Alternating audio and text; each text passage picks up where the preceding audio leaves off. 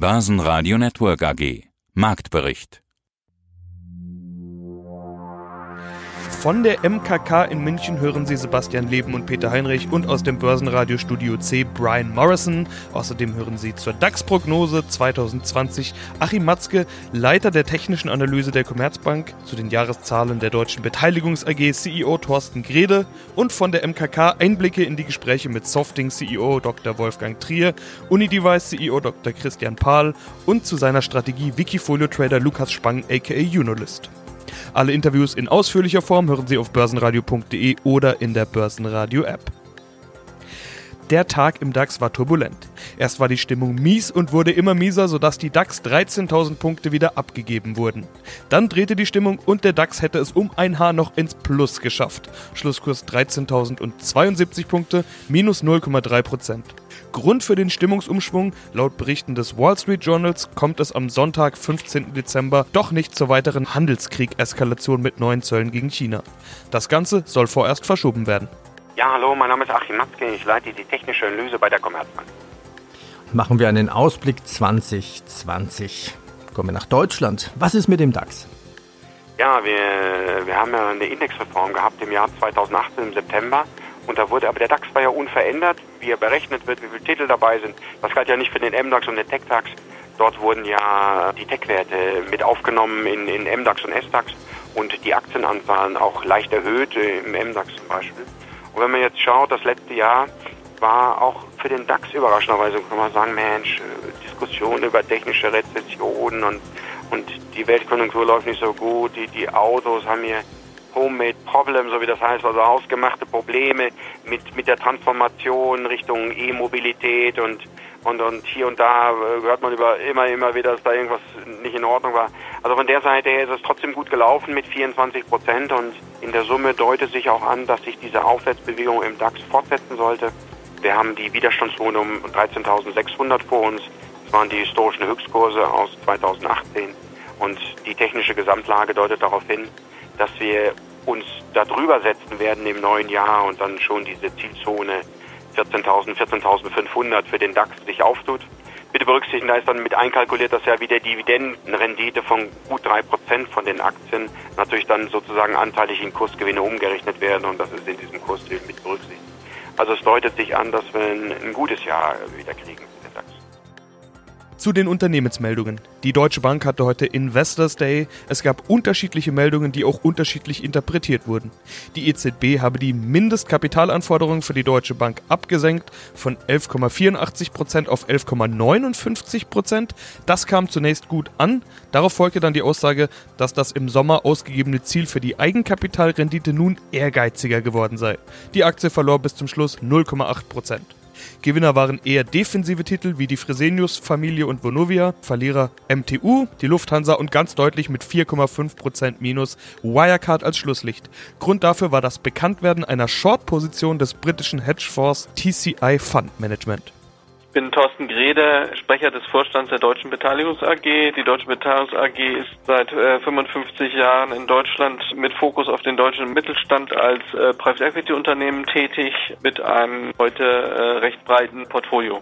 Die Deutsche Beteiligungs-A G ist natürlich auch eine Aktiengesellschaft mit eigenen Aktien und darf dann dazu auch immer die Unternehmenszahlen präsentieren. Die sind jetzt wieder da, zweitausendachtzehn neunzehn, ein gebrochenes Geschäftsjahr, was, wenn man auf das Konzernergebnis schaut, gar nicht so schlecht gelaufen ist, wenn man das mal so salopp ausdrücken darf.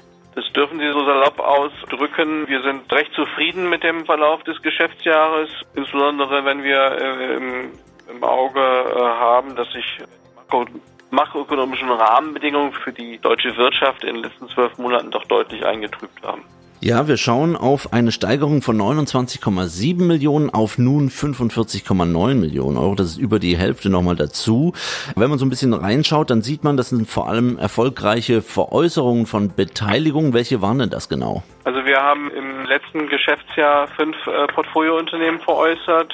Als besonders erfolgreich hervorheben kann ich den Verkauf unserer Beteiligung an Inexio. Inexio ist ein Unternehmen, was äh, schnelles Internet in ländliche Regionen bringt, was wir, nachdem wir in zweitausenddreizehn investiert hatten, in diesem Jahr sehr erfolgreich verkaufen konnten. Mein Name ist Ernst Tomolka, ich bin der C F O der Softing A G mit den Zuständigkeitsbereichen für die Finanzen und den Personal. Wolfgang Trier, Vorstand Softing A G. Sie haben ja drei Bereiche, also Automotiv, Industrial, I T-Networks. Gehen wir auf die verschiedenen Bereiche mit mehr Beispielen durch. Was bedeutet dieser Begriff eigentlich Over-the-Air-Services bei Automotive? Also unter Over-the-Air-Services oder O T A sehr oft abgekürzt, wird die Vernetzung des Fahrzeugs auch mit dem Hersteller oder den Werkstätten in erster Linie gesehen. Das bedeutet, dass man also Zugriff nehmen kann auf ein, ein Fahrzeug, dass Sie möglicherweise nach Programmierung der Steuergeräte nicht mehr in Ihre Werkstatt fahren müssen, sondern dass Ihnen das während des Fahrens eingespielt wird und irgendwann, wenn das Fahrzeug mal steht und Sie den Schlüssel drehen, kommt eine Anfrage, darf ich die Software ersetzen gegen den neuesten Stand? Das, was Sie alle kennen vom, vom I T-Bereich, von Apps, dass es eine neue App gibt, dass hier ein Update gefahren wird, dieser Weg muss ja irgendwo hinkommen und im Moment ist dieser Zugang zum Fahrzeug in den allermeisten Fahrzeugen noch nicht gegeben.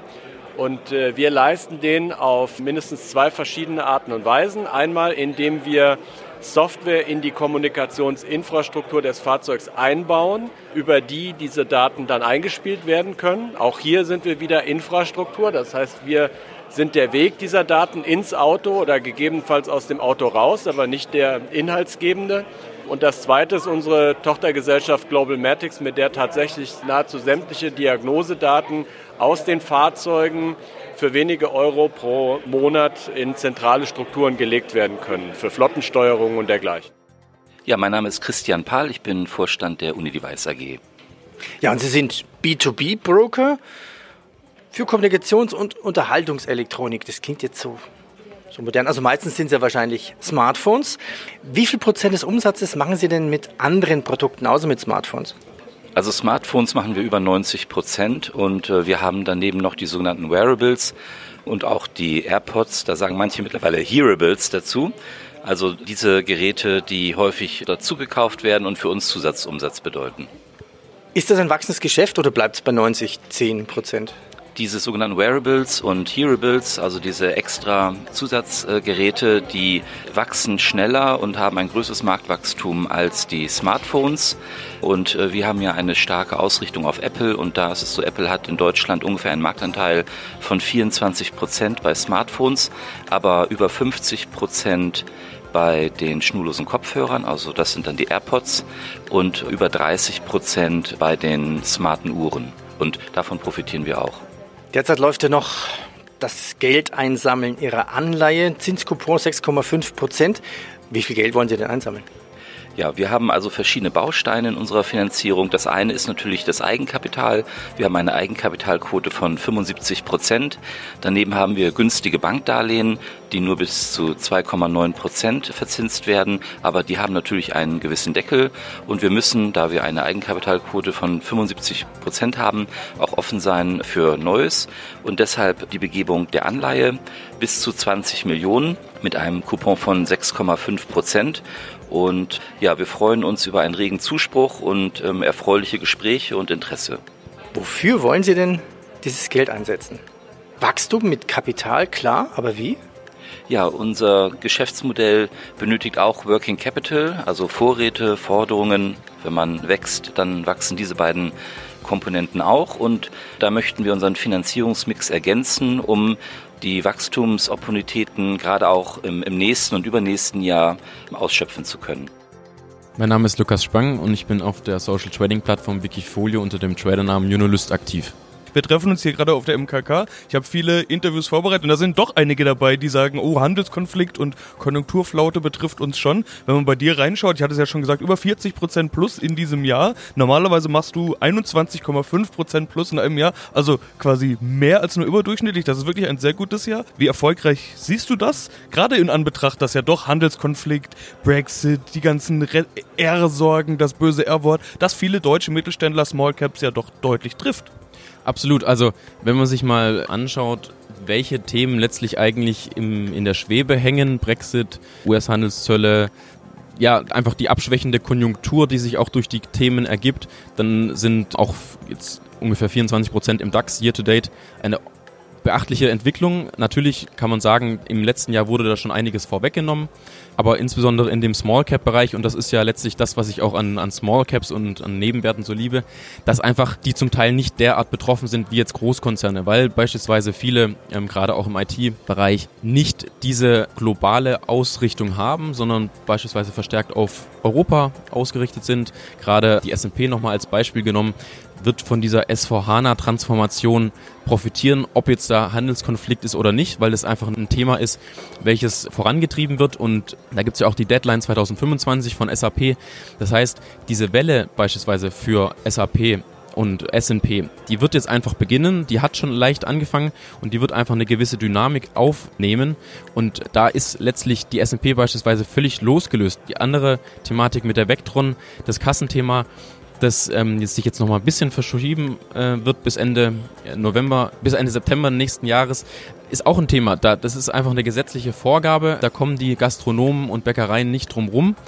Vectron ist hier sehr gut positioniert als Marktführer in Deutschland.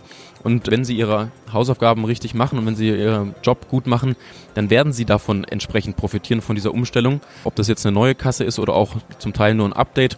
Und dann geht es natürlich darum, letztlich die Transformation im Geschäftsmodell auch zu schaffen, dass man letztlich nicht nur diese Kassensysteme verkauft, sondern letztlich diese ganzen digitalen Geschäftsmodelle da oben drauf setzt. Das heißt also Reservierungssysteme, Tisch, Tischreservierungen, Bestellungen, Bezahlungsmodelle, um damit letztlich die, die wiederkehrenden Modelle oder die wiederkehrenden Umsatzerlöse zu generieren.